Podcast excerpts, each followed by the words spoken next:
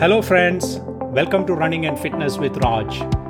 This show will bring you exciting and interesting guests and give you specific and actionable advice on your running, fitness, and general health. Before getting into the episode today, I wanted to share with you the exciting news that the podcast now has a website, runfitraj.com. That's R U N F I T R A J.com please check out the website. Uh, it has all the podcast. It has all the show notes. There is a very useful search function we can, uh, where you can search the various episodes and the show notes. And do send me any feedback or questions uh, that you have. That's runfitraj.com. Today's episode is basically a question and answer session. These are some of the common questions which uh, come up from uh, podcast uh, listeners or some of the people who have been in touch with me so we are planning to do this occasional Q&A session where we cover topics, uh, various topics related to running. So the first question that we are going to take up today is on low heart rate training or what is more popularly known as the MAF method. And MAF st- stands for maximum aerobic uh, function. So we will uh, uh, we will answer this question uh, in a few parts. Uh, we will start with what is low heart rate uh, heart rate training. So the most commonly applied formula for low heart rate training is as follows, which is you take uh, your age and subtract that from 180. Now, suppose let's say you are a 40 year old runner, and the, when you do that, you get 140. So basically, that 140 uh, um, heart rate is what is the maximum you will use for your uh, for your training. So typically what the MAF method recommends is that you train in a range of 10 beats which is in this case 130 to 140 beats. Now one of the common problems when people start out on uh, low heart rate training uh, uh especially if you are a new new uh, new student of this uh, this method is that the pace considerably reduces. So it's a very very common uh, frustration when it comes to low heart rate training that people when they begin it uh, begin the training and i can start by uh, you know sharing my own example in this which is if you take my last marathon the full marathon distance i ran i ran at a pace of approximately 4 minutes 45 seconds or 4 minutes 40 seconds per kilometer and sometime in the middle of last year, that is in 2020, when I started to use the MAF method, I to my shock, I realized that in order to maintain uh, the uh, within the zone which I just described, my pace was above seven minutes uh, a kilometer. So this is not unusual. In fact, most runners uh, will experience this when they are new to the MAF method, and uh, there is no you know if you want to get benefits from this method the best way is to believe in the system and stick with it. So that is the first point as far as the low heart rate training is concerned.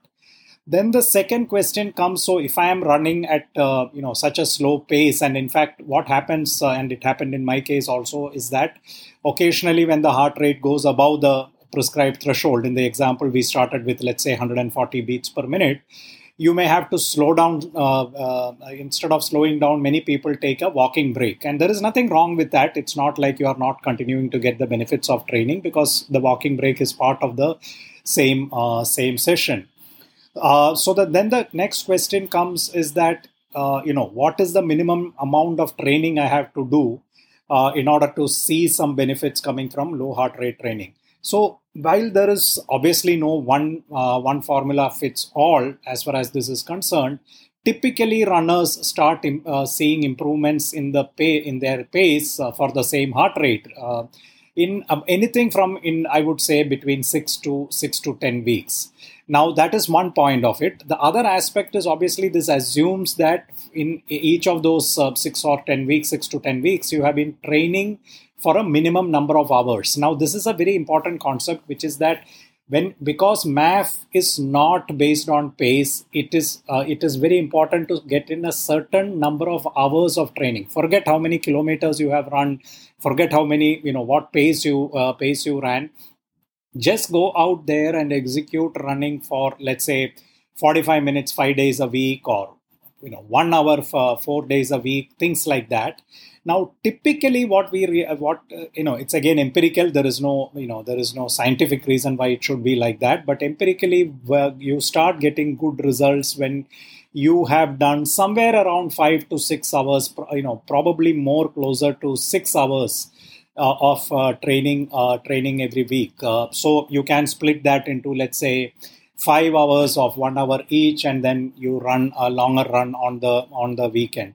But remember the entire duration of the run you should stick to low heart rate and this is the absolute critical part of getting success from MAF. Because if you are not sticking to that zone of yours and not going over above above your uh, maximum prescribed heart rate what will end up is that you are not really using that method. So you are you know you are doing a hodgepodge of methods. You are running some kilometers at a pace which is above the MAF threshold and some uh, some at a some at a below the you know below the threshold. So that's very very important then the question is how do i measure progress in MAF? that's very straightforward. For example let's say you are running when you started your MAF in the first one month at a pace of 7 minutes per kilometer then in the second you know then you do a test and i will explain how you do a MAF test.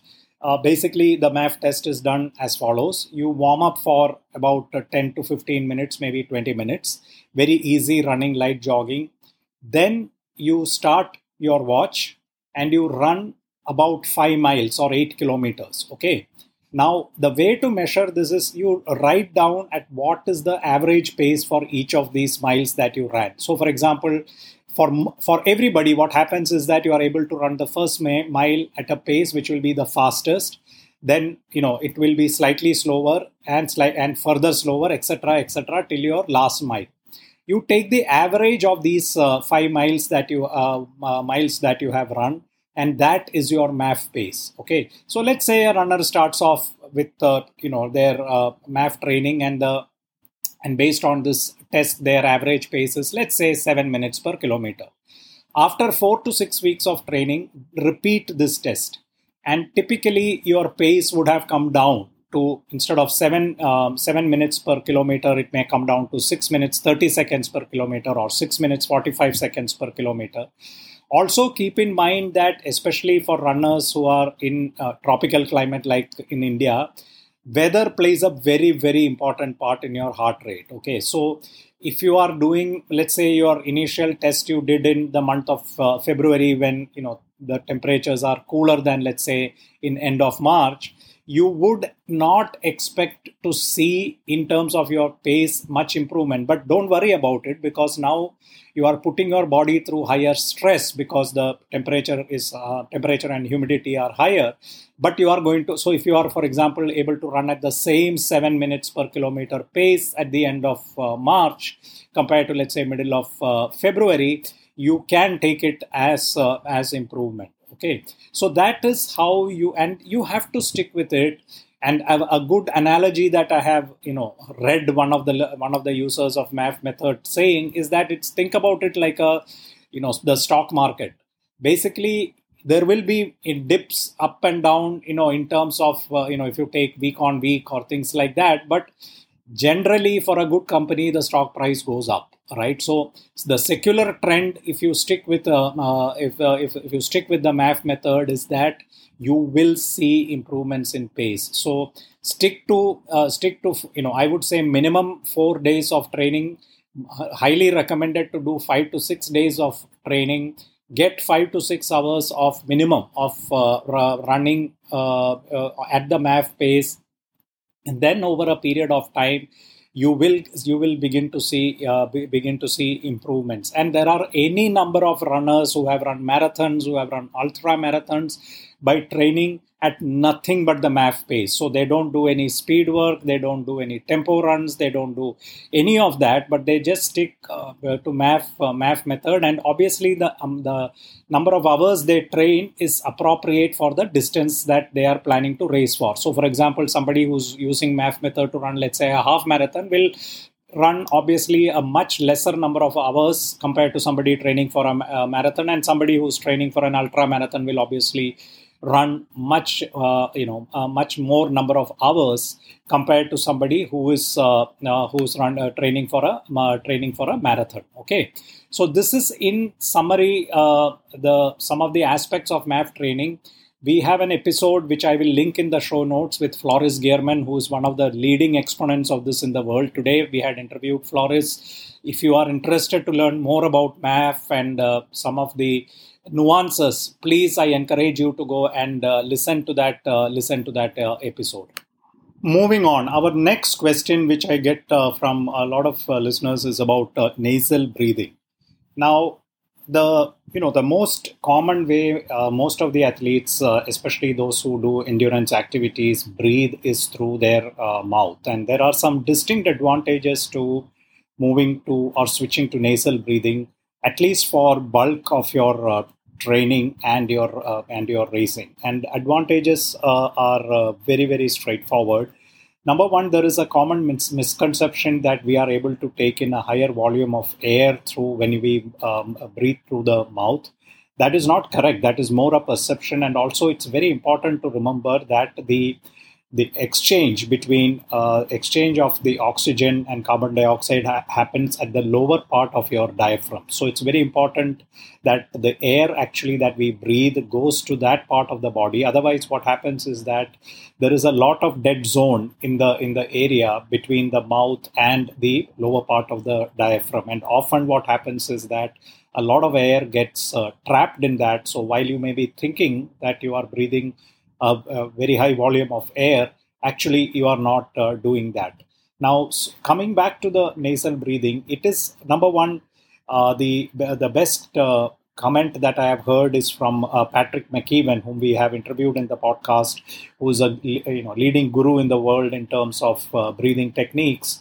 And uh, he said he has said once that breathing through the breathing through the mouth is as good as trying to eat through the nose because uh, the reality is that the mouth is not an organ which is designed to breathe, uh, to breathe, and which is why during you know for most of the day uh, or, and our sleep, we typically breathe through the nose for most people. Now, what are the advantages of nasal breathing? Number one is that the breathing, uh, the air that you take through the na- uh, nose is actually going deeper into your diaphragm, and hence you get you get much higher benefits from breathing that amount of uh, air than leaving that air in the upper part of upper part of the chest. Number 2 the na- uh, nose uh, na- nasal cavity moisturizes the air moisturizes the air and that is much better for your body in terms of keeping it hydrated keeping it uh, uh, keeping the uh, keeping the body comfortable compared to mouth which is why when you know when we breathe a mm, long time through the mouth we often feel a certain dryness of throat and things like uh, and things like that. Now that is another aspect of uh, nasal breathing that advantage of nasal breathing that you need to uh, keep in mind. Uh, one way to measure your ability to you know your uh, your body how how tuned your body is to is to breathing, how good your breathing is to do something uh, uh, something called the Bolt uh, Bolt test, and and Bolt uh, basically stands for uh, body oxygen level test. It is a very simple test. Sit down for about five minutes, relax, breathe breathe normally, and then take a you know take a breath in and breathe out. It's a, just a normal breath in and a normal breath out. Then pinch your nose and start timing yourself till such time that you feel the urge to take a breath of uh, breath of air or an involuntary movement that you know in your abdomen or your or your upper chest or your throat that you need uh, uh need to take the next breath. Now remember this is not a maximum breath hold test okay? So maximum breath uh, you know so you don't need to squirm and use your willpower and things like that here. This is a simple measurement where you first feel the urge to breathe or you uh, or you come or you become cognizant of your and some sort of an involuntary reaction in your body where it uh, you know you need to take the next breath of air. So for example you take a normal breath in you breathe out then you pinch your nose and you start counting in seconds the amount the number of seconds that you can hold or the or you feel the urge for to draw in the next uh, next breath. Anybody who has a score of less than 25 that is less than 25 seconds in this case needs to do some breathing techniques to improve improve your improve your breathing. Now i'm not going to get into what are those uh, breathing exercises uh, because that, you know that's that's available. Plus you can refer to our podcast with Patrick McKeown where he describes some methods and also i have linked in that uh, uh, podcast in the show notes where you can look up the uh, look up the uh, um, look up the breathing uh, exercises. But for example you know things like uh, pranayama in, in yoga etc really helps in improving your improving your breathing. But coming back to the main point which is when you are exercising sticking to sticking to nasal breathing has tremendous advantages. Number one it Uh, it uh, uh, it leads to better exchange of uh, uh, oxygen and carbon dioxide in your body. Number two, it keeps the keeps the air hydrated as the as you breathe through the nose, and this leads to this leads to the body body loss of hydration to be much much lesser. In fact, studies have shown that so studies have shown that the uh, amount of water loss in athletes who stick to nasal breathing can be as low as up to 42% and that's a pretty significant uh, number when you think about uh, when you think about it. And it can have a very meaningful effect on your uh, performance. Now how do you switch to nasal breathing? It's pretty much like any other training uh, method or a new training method that you adopt. Uh, start uh, start with just running maybe half a kilometer or a short distance with just using just using breathing use through your nose and as you gradually become more comfortable about it about it keep increasing the keep increasing the distance. Personally i can tell you that i've been doing this since february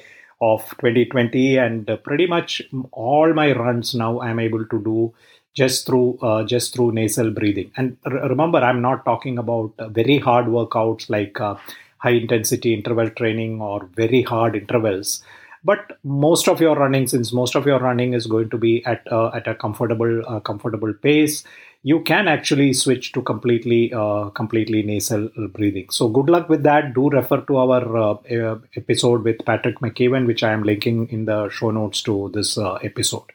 Moving on. Now the topic next topic that we will be taking up in today is on barefoot or minimalist uh, uh, minimalist running? What are its advantages? How do you transition to it? Do you you know or, or a more fundamental question do you have to uh, you know use barefoot running at all uh, etc okay. Now barefoot running there is no need for any explanation. It is very straightforward. It's basically when you don't use uh, any footwear. Basically you don't use any uh, shoes while while running now we need to take a step back here uh, before we get into the advantages of barefoot uh, barefoot running as to why do we wear shoes. It's primarily uh, primarily coming from a habit that we have formed uh, uh, over the last uh, probably hundreds or even thousands of years. however, one thing to keep in mind is that the at the bottom of your feet you have something like um, something like 250,000 nerve endings, and it is very rich in terms of capturing information to be relayed to the brain. In fact, the number of nerve endings at the bottom of your feet is uh, only next to those at the tip of your fingers and your lips. So, no other part of your body has as much uh, of nerve endings as the bottom of your uh, feet, except for these two. And the reason why barefoot running helps is because that that ability of the body to then uh, translate that information from the ground back to your back to your brain and then make adjustments as you go to your running form is especially especially important. And that is one of the main reasons why a lot of barefoot runners swear by this swear by this method. The entire feel as you run on the uh, when you come directly in contact with the ground or the earth is very very uh, is very very different. Okay so the feedback mechanism is one extremely important uh, extremely important advantage. Second is that typically what happens is that most of the running uh, most of the running shoes that we have have something called a heel drop. Now what is a heel drop? It is simply the difference in height between the the between the part of the shoe which is at the heel to the front of the shoe. Typically these heel drops range from anything from 4 millimeter to you know as high as probably 8 or even more uh, 8 mm or more okay? Now, in the case of uh, barefoot running, as you can well imagine, your body doesn't have any heel drop. Your heel and your and your and the balls of your feet, uh, balls of your feet are at the same uh, same height, and hence what happens is you bring more of your calf muscles and more of your Achilles into play. Okay, so initially for example some of the people who transition to barefoot running do develop a bit of soreness uh, in their calves in their achilles and that's you know while that is not uh, the case with all the runners who switch to barefoot running sometimes it can uh, sometimes it can definitely uh, definitely happen. In that case you simply you know slow down a bit. You use only a limited amount of training with bare, bare feet and gradually as your feet becomes uh, stronger as you become more comfortable with it you increase your increase your uh, uh distance. So uh, we have done actually two episodes on barefoot or minimalist uh, minimalist running and i will come to minimalist running in a second.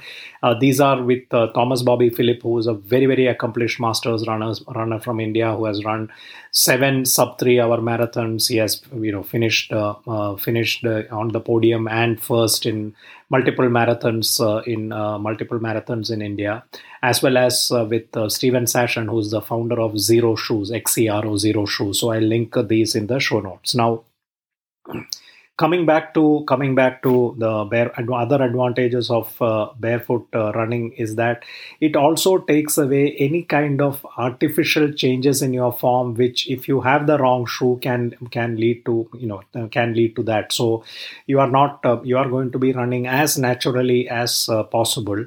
Now couple of things which to keep in mind is like like everything else you know which you adopt new to your training start with barefoot running as as a very very minimal amount in your in, in your running plan. For example i have started incorporating barefoot running in my training. So what i typically do is let's say i'm going for a 10 kilometer run. I run 9 kilometers finish the run take off my shoes and just you know run one kilometer at a very very easy comfortable pace. And slowly like that you start uh, building uh, building your uh, building your mileage. I can tell you from personal experience the entire feel of running barefoot is extremely different from when you uh, when you wear uh, when you wear shoes. So do try it out. It has you know tremendous advantages in terms of developing your uh, better running form, strengthening some of the muscles that I uh, mentioned. And it is something which uh, I would recommend that every runner incorporates as part of their uh, part of their uh, training because it has uh, clear benefits. Another term that we hear often in conjunction with barefoot running is minimalist running. Now, minimalist running means exactly what it says, which is basically running in shoes which have minimal cushion or quite uh, less uh, cushioning.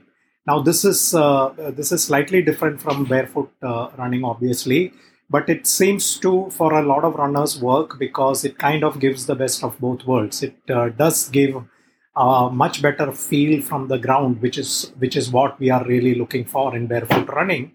But at the same time, it gets over the mental hump of uh, running completely barefoot because you have some protection on your uh, on your feet. So uh, essentially, that's what uh, that's what minimalist running means.